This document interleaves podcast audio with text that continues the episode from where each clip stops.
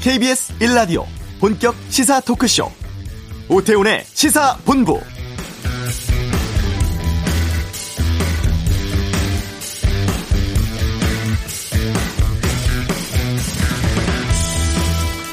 (8월) 중순 코로나19 재확산 이후 처음으로 어제 오늘 국내 발생 확진자가 두 자릿수를 기록하고 있습니다.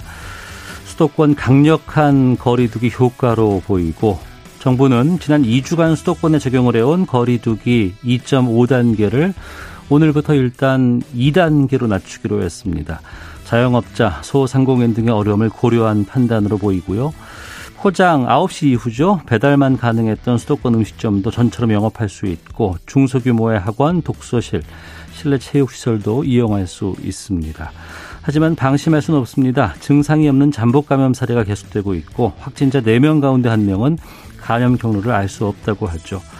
앞으로도 걱정되는 기간이 있습니다. 추석 연휴, 이어서 한글날 연휴, 이 두 기간이 최대 고비가 될 것으로 보이고 당국은 28일부터 다시 방역 대응 강화한다는 계획인데요. 오태훈의 시사본부 잠시 후 이슈에서 중앙사고수습본부 연결해서 현재 상황 또 이번 조치에 대해 살펴보겠습니다. 최근 주식시장에 불고 있는 공모주 청약 열기 경제브리핑에서 다루고 11월 대선 앞둔 미국은 요즘 한 권의 책으로 떠들썩하다고 하는데 특종 기자 밥 우드워드가 쓴 경로라는 책 때문이라고 합니다. 외교 전쟁에서 알아보겠습니다. 시사구말리도 준비되어 있습니다.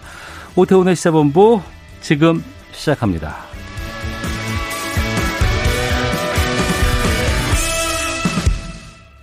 네, 강화된 사회적 거리두기 단계 하향됐습니다. 앞으로 2주간 2단계로 시행하기로 했죠. 어, 전반적인 상황을 좀 알아보겠습니다. 중앙사고수습본부의 손영래 전략기획반장을 연결하겠습니다. 안녕하십니까? 예, 안녕하십니까? 예. 어제 오늘 발표된 걸 보면은 국내 발생은 두 자릿수 기록하고 있습니다. 예. 2.5단계라는 초강수를 둔 덕분인 것인지, 하지만 또 2.5단계라는 초강수를 뒀음에도 아직도 좀 어, 만족할 만한 상황은 아닌 것 같다는 생각이 들기도 하고, 중앙사고수습본부에서는 어떻게 판단하고 계십니까? 예, 지금 지난주에 저희가 한 100명대 내외 정도로 줄어들고 있는 거는, 네. 어, 이, 이른바 2.5단계로 올렸던 그 효과들 이전에, 네. 저희가 수도권을 2.0으로 2.2단계로 올렸을 때가 8월 19일이었습니다. 예, 예. 예, 그 효과가 좀 계속 나타나고 있는 중으로 보고 있는 중이고, 어, 이제 여기에 더해서 저희가 8월 30일부터 수도권을 이른바 2.5단계로 올렸던 네. 효과가 좀 중첩해서 나타나게 되지 않을까라고 음, 판단하고 있는 중입니다. 네. 다만 이번 수도권 같은 경우는 사실 2, 3월에 대구 경북하고 좀 비교해 보면 아무래도 인구도 좀 많이 밀집돼 있고 교통량도 예. 많다 보니까 음, 이, 이 확산의 속도가 빠르다 보니 이 거리두기로 인한 이 감염 감소 현상도 네. 좀 더디게 나타나고 있다라고 지금 보고 중입니다. 네. 조금 더디다고 말씀하셨는데 아, 중대본이라든가 사고수습본부 입장에서는 이 강화된 거리두기 계속 유지해야 되지 않을까 싶기도 하고 방역 당국에서는 특히 이제 그런 입장이실 것 같은데 이번에 2단계로 2주간 완화시켰습니다.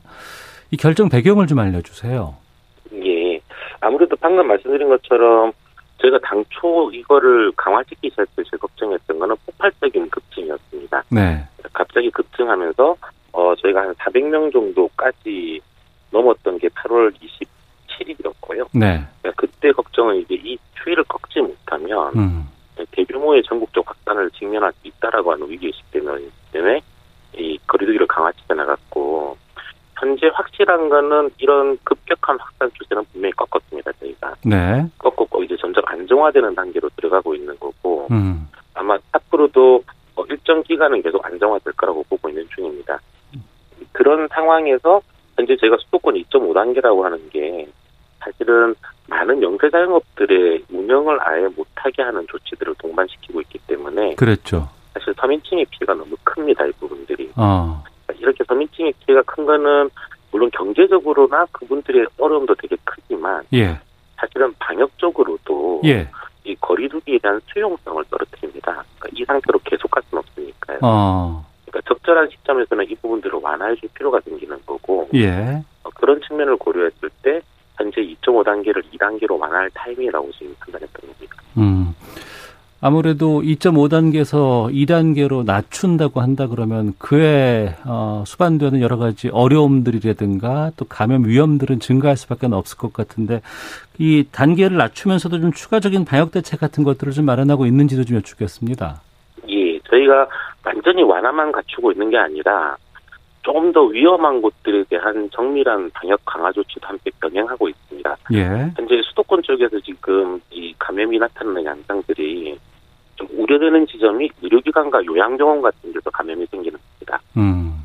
그래서 이 부분들에 대해서는 아예 이 의료 의료 의료기관에서 입원 환자에 대해서 진단 검사를 할때 네.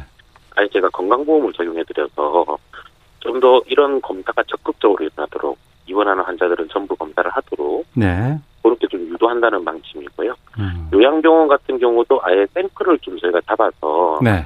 모든 요양병원에 대해서 한 5에서 10% 종사자들이나 환자분들을 아예 검사를 쭉 돌려봐서 어. 혹여 좀 놓쳤던 잠복 감염이 있던 조기에 찾도록 예. 그런 방역 강화 조치들이 함께 병행돼 나갈 겁니다. 음. 자, 그럼 구체적으로 오늘부터 좀 완화된 조치에 대해서 좀 여쭤볼까 해요. 예. 그러니까 피부로 가장 주변에서 많이 얘기하는 게 이제 음식점에서 이제 9시 이후에는 먹을 수 없다. 이 부분 참 많이 있었고 뭐 카페 못 예. 간다더라 뭐 이런 거 참 많았는데 그러면 예. 일반 음식점 또 제과점 카페 이곳은 지금 오늘부터는 정상 영업 다 할 수 있습니까? 예, 다 9시 이후에 정상 영업은 가능해집니다. 예. 다만 이제 뭐 프랜차이즈 카페 그다음에 그 제가 프랜차이즈 제과점 같은 경우에는 9시가 아니라 하루 종일 왜 매장 내 취식이 불가능했었는데요. 예, 예. 그 부분도 이제 운영은 가능한데 음. 인원은 50%로 한정됩니다. 음. 한 칸씩 좌석을 띄어앉든지 네.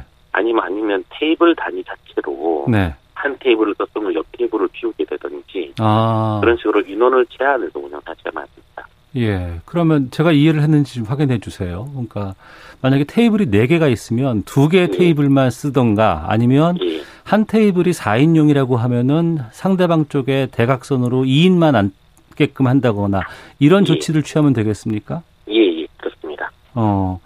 그동안 그 고위험 시설로 분류된 곳은 계속 영업할 수 없는 거죠. 예, 고위험 시설로 분류되어 있는 클럽이나 유흥주점, 어, 노래 연습장 등은 계속 2단계 조치에 따라서 예. 영업을 할 수 없도록 되어 있고요. 다만 PC방의 경우에는 네.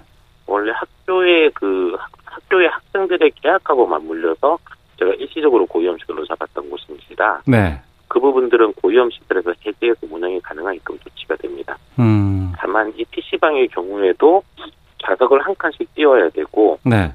미성년자를 출입시키면 안 되고 음. 또한 매장 내에서 음식을 팔아서는 안 됩니다. 네. 그럼 이 PC방이라든가 음식점에서도 그러면은 자기 그 개인 정보 같은 거 확인해야 되는 건가요? 예, 예. 지금 어 그 저 출입 정보 같은 작성은 다 의무화됩니다. 어, 어, 물론 이제 그동안 어려움 겪었던 소상공인이라든가 자영업자 입장에서는 그나마 좀 영업을 재개할 수 있다는 건 다행스럽게 생각이 되시겠지만, 하지만 또 완화하게 되면 또다시 좀 이런 그 증가세가 확산되지 않을까라는 좀 우려가 됩니다. 어떻습니까? 예. 그런 부분들을 저희도 지금 같이 우려는 하고 있습니다. 다만 아까 말씀드린 것처럼 일정 부분 활동량이 늘어나는 것은 피할 수 없을 거라고 보고 있는데 네. 그 각각의 공간에서 어, 방역 수칙이 좀 철저하게 준수돼서 음, 감염의 확률을 최소화시키는 것들 네. 이런 것들이 좀 중요할 거라고 보고 있습니다. 음.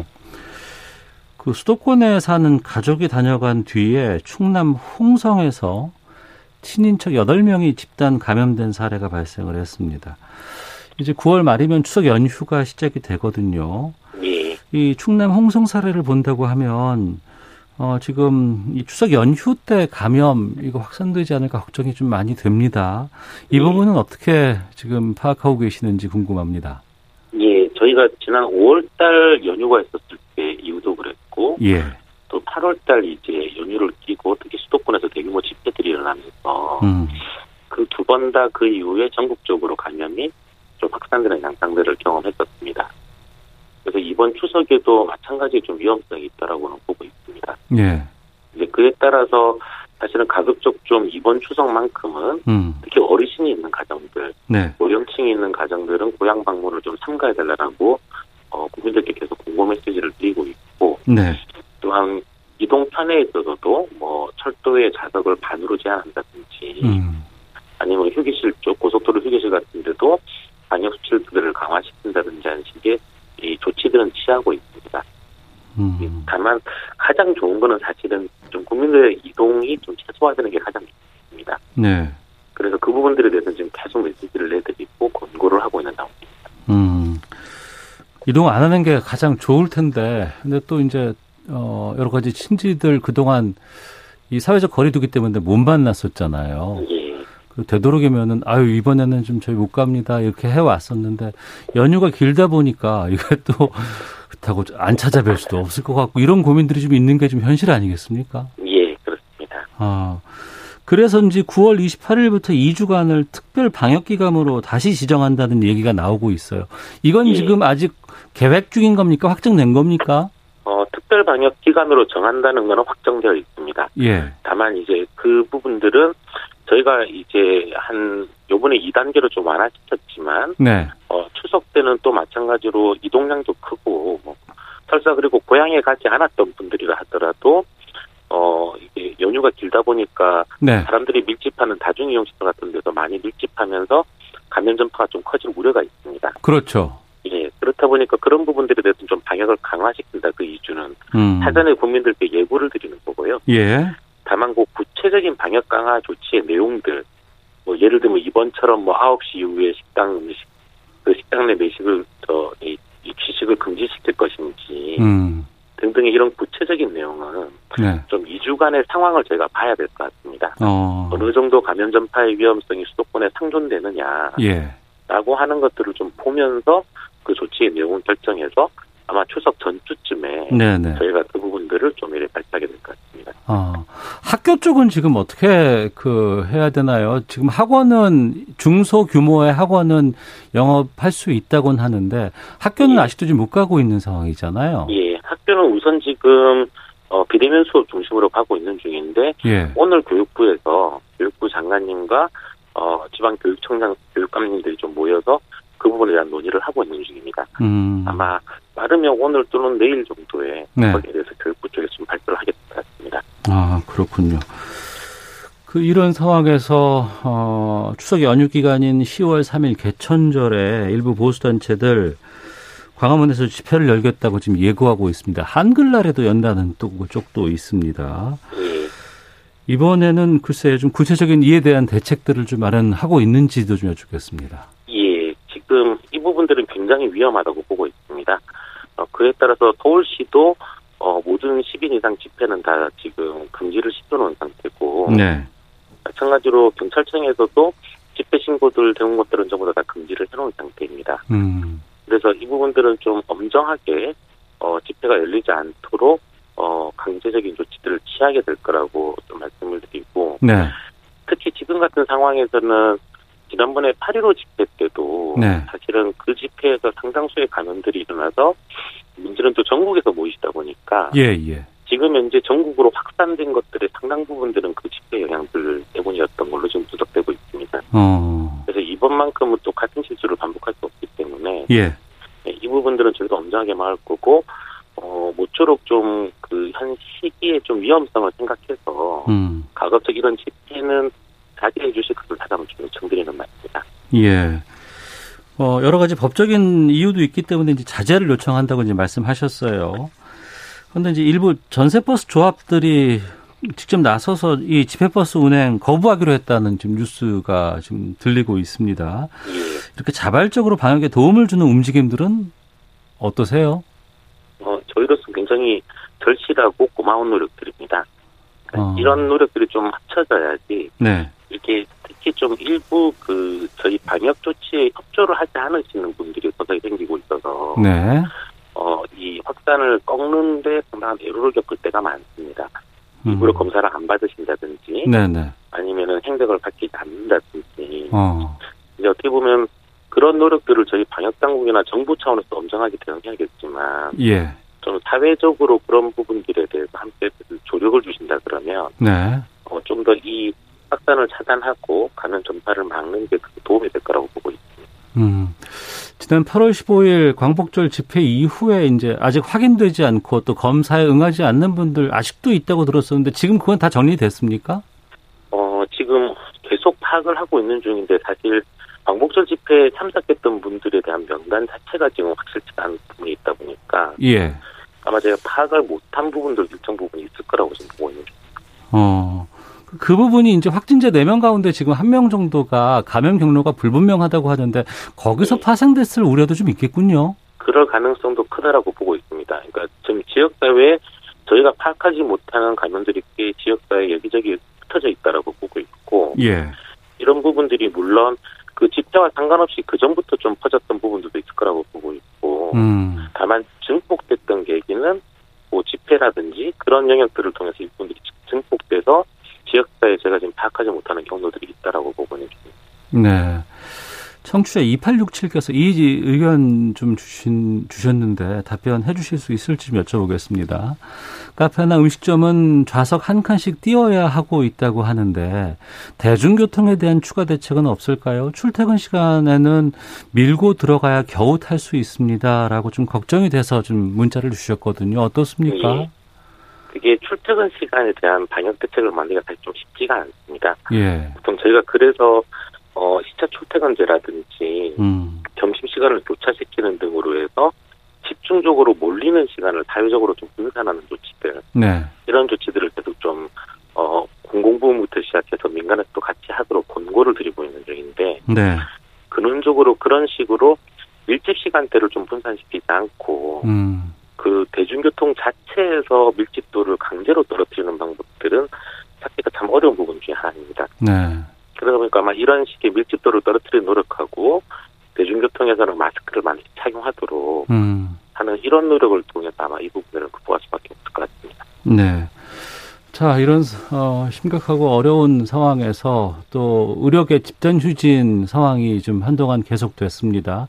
지금 네. 상황은 마무리되는 것으로 알고 있고 다만 이제 뭐 그 의대생들의 국가고시 시험 신청이라든가 아니면은 뭐 전공의들의 여러 가지 반발들이 좀 있었다고 하는데 이 부분은 다 정리가 됐나요, 지금은? 음, 예, 전공의들은 지금 다시 진료 현장으로 복귀했습니다. 예. 다만 이제 의대생들이 어, 지금 수업 거부를 하면서 국가 시험을 치르지 않고 있던 부분이 좀 정리가 안 돼서 네. 아마 이 부분들이 최근에 다시 의대생들 내부 논의에서는 음. 어, 일단 학교로 복귀하는 쪽으로 지금 논의가 모아지고 있다 그래서 네. 제가 좀 그렇게 되기를 희망하고 있는 중입니다. 알겠습니다.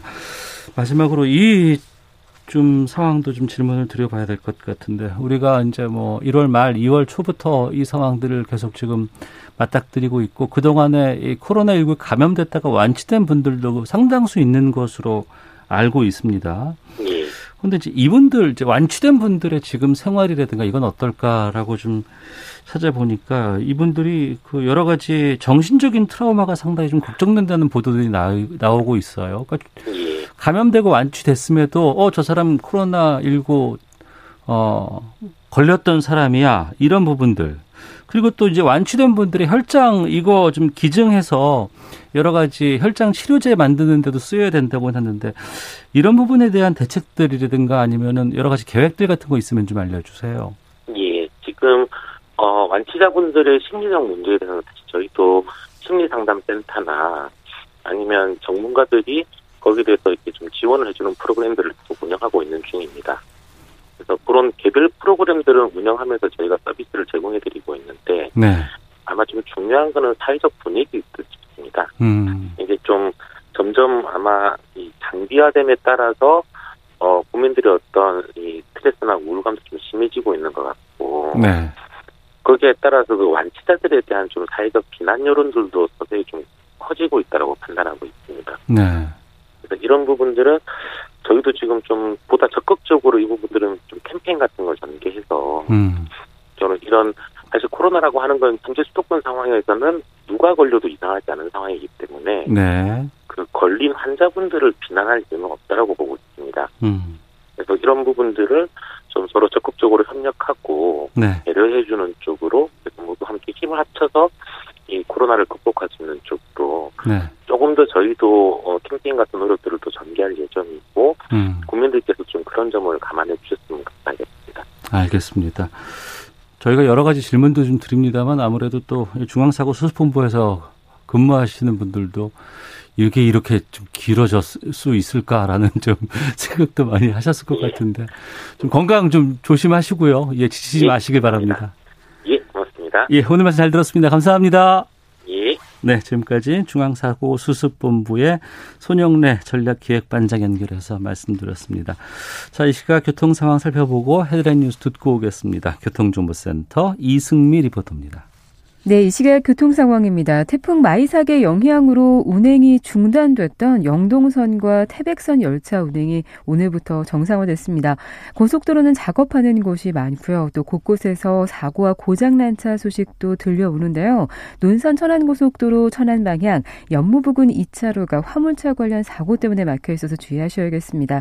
경부고속도로 부산 방향은 한남에서 서초까지 신갈에서 수원 쪽으로 정체고요. 작업을 하고 있는 옥산 분기점 부근 지나기 어렵습니다. 계속해서 부산 방향으로 영천 분기점 부근 3차로와 갓길에선 고장으로 서 있는 화물차를 처리하고 있으니까요. 차로 변경에 유의하셔야겠습니다. 서울 양양고속도로 양양 쪽으로는 내촌 4터널 2차로에 승용차가 고장으로 서 있고요. 서울 시내도 돌발 구간 많은데요. 강변북로 구리 방향으로 난지나들목 부근 5차로에서 사고가 나서 가양대교부터 정체고 이후 양화대교와 서강대교 사이 1차로는 작업 때문에 막혀 있어서 밀리고 있습니다. KBS 교통정보센터 였습니다. 헤드라인 뉴스입니다. 국회가 오늘부터 17일까지 나흘간 대정부 질문을 진행합니다. 추미애 법무부 장관 아들의 군복무 당시 특혜 의혹과 공수처 출범, 제4차 추경 규모와 방식 등이 핵심 쟁점이 될 것으로 보입니다. 민주당 이낙연 대표가 어제 추미애 법무장관의 입장 표명으로 사실관계는 많이 분명해졌다며 더 확실한 진실은 검찰 수사로 가려질 것이라고 말했습니다. 국민의힘과 국민의당이 추미애 법무장관 아들의 군휴가 특혜 논란에 대해 대통령이 명확한 입장을 밝히고 민심의 눈높이에 맞춰 법무장관을 정리해야 할 것이라며 공세 수위를 높이고 있습니다. 질병관리청은 연내 코로나19 치료제 확보와 내년까지 국산 백신 확보라는 목표를 밝혔습니다. 지금까지 라디오 정보센터 조진주였습니다.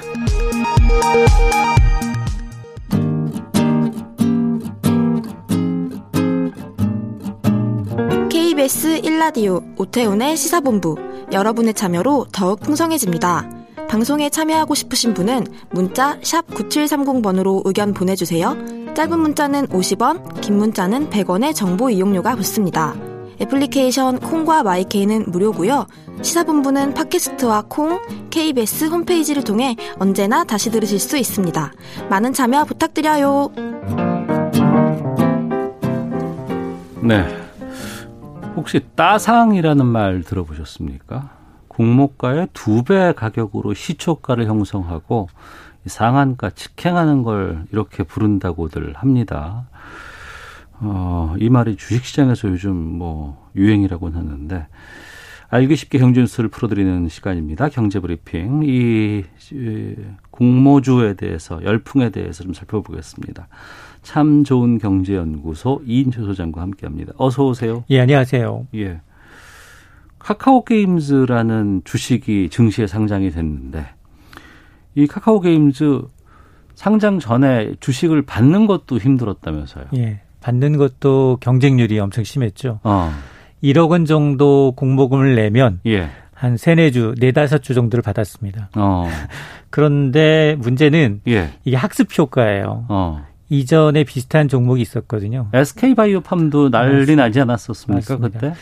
그러니까 카카오 게임즈도 지난 주에 10일에 음. 증시의 첫 거래를 시작을 했는데 네. 이틀 연속 상한가를 간 거예요. 네. 말씀하신 것처럼 따, 상, 상이에요. 더블 상 저기 그 상한가 그렇습니다. 이틀 연속 상한가를 가다 보니까 예. 공모가가 2만 4천 원이었는데 예. 이틀 만에 음. 8만 천 원이 된 거예요. 어. 그러니까 세 배 뛴 거예요. 예, 예, 예. 자, 이런 것 때문에 지금 공모주 쪽으로 돈이 막대하게 지금 쏠리고 있습니다. 음. 어, 이 카카오 게임즈는 불과 증시 상장, 코스닥 상장 이틀 만에 시가총액, 코스닥 시가총액 3위가 돼 버렸습니다. 이틀 만에요? 예. 어이고. 그래서 예. 지금 시가총액만 5조 9천억 원을 넘어섰는데 그래서 예. 과연 오늘까지 상한가 칠 거냐 이게 관심사였거든요. 지금은 어때요? 지금은 사흘 연속 상한가에는 실패를 했어요. 어. 오늘 개장 초에는 상승세로 출발을 했지만 네. 지금 하락세로 돌아섰습니다. 어. 한1% 내외로 빠지고 있는 상황인데요. 네. 어, 사실 그동안도 이렇게 상한가를 가게 되면 상한가가 지금은 30%예요. 음. 30%이기 때문에 굉장히 어렵습니다. 하루에 상한가 가기가. 네네. 그런 게 이제 이틀 연속 다 개되다 보니까 시가총액이 막 몇 조 단위로 불어나고 있는 상황인데요. 음. 그런데 이런 걸 좀 따져볼 필요가 있는 게 과연 이 카카오 게임즈의 매출이나 실적이 이런 이제 주가 상승에 좀 타당한가를 알아볼 수 있는 게 주가 수익 비율이에요. 네네. 어, 고평가를 가늠해 볼 수 있는 주가 수익 비율 P를 따져봤더니 음. 무려 어, 지난 주말 기준 411배예요. 그게 무슨 뜻이에요? 어, 그러니까 어, 정상적으로 음. 이 회사가 게임을 해서 팔아들인 매출의 매출 대비 주가 수익을 평균 예, 예. 평균 잡아서 한 1 정도를 기준으로 하면 400배 어. 정도 부풀려졌다는 건데요. 400배가 부풀려졌다는 건 그거 너무 많이 좀 뻥튀기 시쳇말로. 예, 그래서 이제 업종별로 PER가 좀 달라요. 아. 업종별로 좀 PER가 좀 다른데 적정 수준을 보면 경쟁사인 넷마블의 PER는 한 75배. 네. 그리고 NC 소프트의 PER가 한 34배니까. 음. 근데 이제 이 카카오 게임즈가 400배라고 하니까 네. 같은 게임주들 사이에서도 주가가 워낙에 고평가돼 있다라는 아. 거거든요. 그러니까 이제 미래 기대 증시라는 건 현재 수익을 반영하지 않아요. 음. 미래 6개월 후에 1년 후에 성장성을 반영하다 보니까 네네. 네. 자기 가치에 비해서 높아지는 건 맞아요. 근데 네. 그게 업종별로 그런 고평가 수준이 좀 다른데 음. 지금 카카오는 굉장히 많이 좀 어, 고평가돼 있다. 다만 이제 주식 열풍 또 최근에 돌고 있는 이제 이 시중의 유동성이 돈 벌었다라는 소식이 불리니까 계속 이쪽으로 쏠리고 있는 겁니다. 네. 여기저기서 야 그거 샀어? 그래서 뭐뭐 뭐, 그거 엄청 돈 번데 사면 돈 번데 이런 얘기 때문에 묻지마 투자가 좀 많아지는 것 같은 경향이 좀 있고 예. 그러다 보니까 원래 주가 수익이라는 게 주식에서 그러니까 그 사 회사의 매출이라든가 영업 이익이라든가 음. 미래 전망 같은 것들을 반영해서 가치가 좀 적정하게 나와야 되는데 그거보다는 과도하게 평가돼 있구나. 근데 그럼에도 시장에서는 어 아직도 오를 수 있겠구나라는 그런 욕망들이 좀 섞여 있다고 보면 되겠군요. 그렇습니다. 이 묻지마 투자예요. 어. 아 어제 상한가 갔으니까 오늘도 가겠지. 네. 뭐 이런 투자가 계속해서 일어나고 있고 시중에 앞서서 이제 SK 바이오팜도 그랬지만 이런 공모주 청약이 당첨되기도 워낙 공모주 음. 받기조차 어려웠잖아요. 네네. 그런 이제 실패하신 분들이 돈이 있다 보니까 음. 한준 정도 사볼까 이런 기대 심리 때문에 계속 돈이 쏠리고 있는 겁니다. 게다가 뭐 기존의 무슨 뭐 제조업이라든가 이런 것들이 아니었고 이 게임 회사의 어떤 주식이 되니까 이런 부분들은 이걸 어떻게 판단을 해야 될까라는 고민들이 좀 있겠군요. 지금 이제 이른바 동학개미가 어. 투자해서 돈 번 종목을 꼽으라면 네. B, B, I, G예요. 배터리, 배터리. 바이오, 예, 예. 그다음에 인터넷, 어. 게임. 아. 이런 종목에 투자해서 굉장히 높은 수익을 얻었거든요. 그러니까 어찌 보면 좀 미래 산업 맞습니다. 언택트 시대와 더불어서 4차 어. 산업혁명의 leading 플랫폼으로 가는 그 절차상에서 앞으로 이제 실적 성과가 더 기대되는 종목군으로 투자가 쏠리고 있는 겁니다. 음. 뭐 그게 그런 부분으로 쏠리고 있다는 건 이해가 되긴 돼요. 그런데 지금 이 공모주 열풍이 지금 또 관심을 끄는 것이 BTS 방탄소년단의 소속사인 빅히트 엔터테인먼트가 상장을 앞두고 있다고요. 맞습니다. 여기는 팬덤 문화의 선두주자예요. 네. 다음 달 이제 IPO 시장에 빅히트 엔터테인먼트가 다이너마이트가 될 것이다. 음. 라는 전망이 나오고 있는데요. 어, 정말 BTS는 가진 기록을 다 세우고 있죠. 아, 그렇죠. 네. 이제 한국 가수 처음으로 빌보드 핫백 2주 연속 1위의 위험을 달성했습니다. 음. 시기도 절묘하게 맞고요. 네. 그래서 빅히트는 오는 24일부터 25일 기간 수요 예측을 시작으로 해서 다음 달 5일과 6일 일반인을 대상으로 공모 청약을 거친 뒤 네. 어, 10월 중에 이제 유가증권 시장 코스피 시장에 상장할 예정입니다. 음. 지금 빅히트의 주당 공모 가격 희망 범위는 낮게는 10만 5천 원, 높게는 네. 13만 5천 원을 제시하고 있는데요. 어. 이게 대부분 요즘 공모주에서 핫하게 인정받고 있는 거 올해 IPO 최대어로 평가받고 있기 때문에 예. 상단에서 결정되게 되면 음. 방시혁 대표의 지분 가치가 예. 1조 6천억 원이에요. 1조 6천억? 예. 그럼 또 이게 또 뭐 주식 부자 반열에 맞습니다. 바로 올라갈 거 아니에요? 주식 부자 순위에 올라갑니다. 어. 여기에다가 말이 하나 첫날 네. 예. 지금 카카오 게임즈처럼 따상 시가 공모가의 두 배 가격으로 시초가 형성하는데 상한가를 갔다. 음. 그럴 경우에는 방 대표의 지분 가치는 4조 3천억 원. 네. 그러면 누구를 넘어서느냐? 현대차 그룹의 정몽구 회장을 넘고 음. 주식 부자 5위에 등극을 합니다. 네. 그럼 BTS 멤버들도 상당히 주식 많이 갖고 있지 않을까요? 맞습니다. 금감원 공시 전자공시 시스템에 보니까 예. 아, 빅히트 상장으로 이제 BTS 멤버들 각각이 모두가 어. 100억대 주식 부에 오를 것으로 보입니다. 방시혁 대표가 지난달 3일 이제 BTS 멤버 7인에게 총 47만여 주의 보통주를 똑같이 균등하게 증여를 했는데 음. 1인당 평가 금액 공모가로만 쳐도 평가 금액이 92억 원이 넘습니다. 어. 그러니까 첫날 주가가 어떻게 흐르느냐에 따라서 음. 이 금액은 하루에 따상이 갔다 그러면 240억 원으로 뛰어요. 네. 그래서 아마 최근 공모주 열기가 워낙 뜨겁고 또 시중 유동성이 풍부하기 때문에 BTS의 경우에는 이런 걸 감안하게 되면 앞서서 SK바이오팜이나 카카오에 음. 그때 공모주 최다 금액이 아마 이제 카카오에게는 58조 원이 쏟아부었는데 여긴 더 될 거로 보고 있어요. 네. 지금 코로나19 때문에 세계적인 경제가 상당히 좀 어렵습니다. 그리고 한참 3월이었나요? 코로나 위기가 왔을 때 우리 주식 대폭락한 적이 있었어요. 맞아요. 그때부터 그래도 좀 올라 여력이 있다라고 해서 하나씩 좀 차근차근히 올라가고는 있는데 지금 보니까 그 우리나라 증시가 뭐 주요 20개국 가운데 상승률 2위를 근데 지금 상황에서 기록하고 있다면서요? 맞습니다. 이제 개미들이 끌어올린 한국 증시가 주요 20개국 가운데 상승률 2위를 기록한 것으로 나타났는데요. 음. 한국거래소의 통계를 보니까 지난 11일 종가 기준 주요 20개국의 대표 증시 지수를 저점과 올해 저점과 비교를 했더니 코스피는 무려 64% 올랐습니다. 네. 어, 아르헨티나가 107%라서 1위였고요. 음. 우리나라가 두 번째로 높은 상승률이었는데 같은 기간 미국의 나스닥 상승률이 58%. 네. 그러니까 나스닥을 제쳤고요. 독일, 일본, 선진국은 물론이고 브라질, 인도와 같은 신흥국보다도 코스피의 상승률이 더 높았습니다. 음. 이렇게 국내 증시가 높은 상승률을 보는 건 이른바 개미들, 네. 개인 투자자들이 자금 유입이 컸는데요. 개인 투자자들은 이 기간 동안 무려 25조 원 이상 국내 주식을 싹쓸이했습니다. 음. 그 사이에 반면에 이제 외국인들은 14조 원 이상 팔았고요. 또 기관도 11조 원 넘게 순매도했습니다. 특히나 이제 앞서 제가 말씀드린 BBIG 음. 배터리, 2차 전지, 바이오, 인터넷, 그리고 게임주들 네. 이런 것들이 지수 상승을 이끌었는데 이 코스피 상승률보다도 앞서 말씀드린 그런 종목의 상승률이 굉장히 높습니다. 네. 동학개미라고 말씀하셨잖아요. 그러니까 이제 우리나라 경제도 좀 살리고 위기를 극복하기 위해서 내가 가지고 있는 돈들 이런 거 좀 주식이나 이런 거 투자하겠다라고 해서 하면 참 좋을 것 같은데 또 그건 바람직하다고 볼 수도 있죠. 근데 보니까 정작 이 개인 투자자들의 투자 규모를 봤더니 빚을 내서 투자한 경우가 지금 엄청나다면서요. 사상 최대입니다. 아이고. 17조 원이 넘어졌습니다. 어.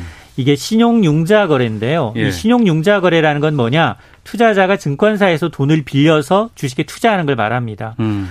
이게 그동안도 이제 B2가 좀 과열되고 있다라는 지적이 있지만 일부 증권사는 그래서 돈을 빌려주지 않고 있거든요. 네. 그럼에도 불구하고 신용융자 거래 금액이 지난 9일 기준 17조 646억 원입니다. 연초만 하더라도 한 9조 원 정도였는데 거의 네. 두배 가까이 늘어났는데요.